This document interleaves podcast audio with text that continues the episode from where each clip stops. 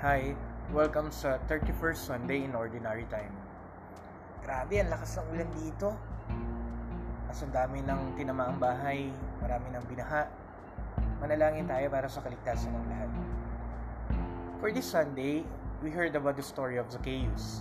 Si Zacchaeus, nung binitawan niya yung kanyang kayamanan, nakita niya si Jesus at nalaman niya dapat niyang gawin sa buhay niya. Minsan, nabubulag tayo ng kung anong mayroon tayo And the only way to see again ay ang pagbitaw natin sa mga ito. This is what happiness means. To receive Jesus by letting go of what we have so we can open our hands again toward Jesus.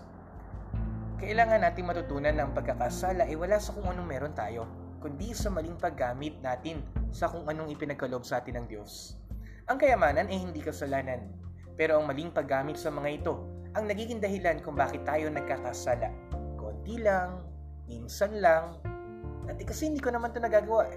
Pero ngayon may pera na ako, I can do whatever I want. Masyado mong pinahawakan kung anong meron ka. Hindi mo mabuksan ang kamay mo, minsan.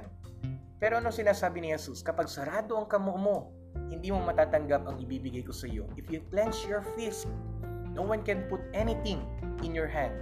Wala ka nang matatanggap kasi saradong sarado yung mga kamay mo. Nang maliwanagan sa Sakeo, sabi niya, bibitawan niya ang kalahati ng kanyang ari-arian para ipamigay sa mga mahirap at ang kalahati pa ay nakalaan naman para sa mga taong niloko niya at ibabalik niya ito ng apat na beses. Sa batas ng mga Hudyo, kapag nanloko ka ng kapwa mo, apat na beses mong ibalik ito sa kanila. Kaya apat na beses niyang sinabi na ibabalik ang kanyang ang mga naloko niya. Ibabalik niya sa kanila. Pero kailangan nating maging maingat dahil ang ari-arian ni Sakeo, Sakeo ay hindi galing lahat sa nakaw, kundi karamihan dito ay galing sa kanyang mga magulang. Mana niya. Kasi kung galing sa nakaw ang kanyang ari-arian lahat, hindi niya may babalik ng fourfold ang kanyang kakulangan sa mga naloko niya. Pero na, na budget niya na ito. Kaya ang kinalabasan ay naubo, naubos ang kanyang ari-arian minana. And by this work of Zacchaeus, we can learn, alam naman talaga natin kung anong dapat natin gawin. Huwag na nating hintayin humarap tayo sa Diyos pag namatay tayo para lang itama ang mga pagkukulang natin sa buhay. Hindi ka na bata para itama ka pa ng iba. Mayroon kang pag-iisip para maging matuwid. Tulungan mo ang sarili mo. Oftentimes, people are quick to judge others but slow to correct themselves. Huwag kang gumaya sa mga balat kayo sa pagtatama sa iba eh hindi naman nila itinatama ang sarili nila. Kaya bago mo tiyakin ang pagtatama ng kapwa mo, itama mo muna ang sarili mo. Tulad ni Sakeo.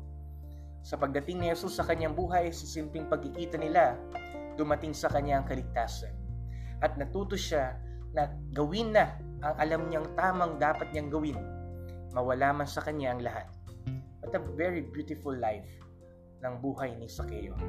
Sa buhay natin, we have to remember that we need to rise above the sweetness of pleasure. Huwag tayong titigil sa komportable, sa masarap na buhay. Buksan muli natin ang ating mga palad. Baka sa paglabas natin sa comfort zone natin, madiscover natin na napakarami pala tayong, napakarami palang nasasayang na pagkakataon na ibinibigay sa atin ni Jesus. Kasi sobrang enclosed tayo sa ating mga sarili. We have to try to go outside, to see the nature, to meet new people, to receive more blessings from God by opening our hands, by opening our hearts to Him. Huwag mong kalimutan ang katawan at espiritu mo.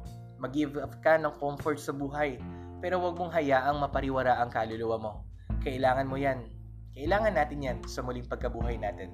Tulid ni Sakeo, sa pagtanggap natin kay Jesus sa banal na misa, sana pangalagaan natin ang pakikipagtagpo natin lagi kay Jesus at maging malinaw sa ating buhay ang dapat nating gawin dahil nakilala na natin ang tunay, tapat at ang totoo nating Diyos. Amen. Salamat sa lahat na nakikinig. Thank you for, for supporting this page. God bless us.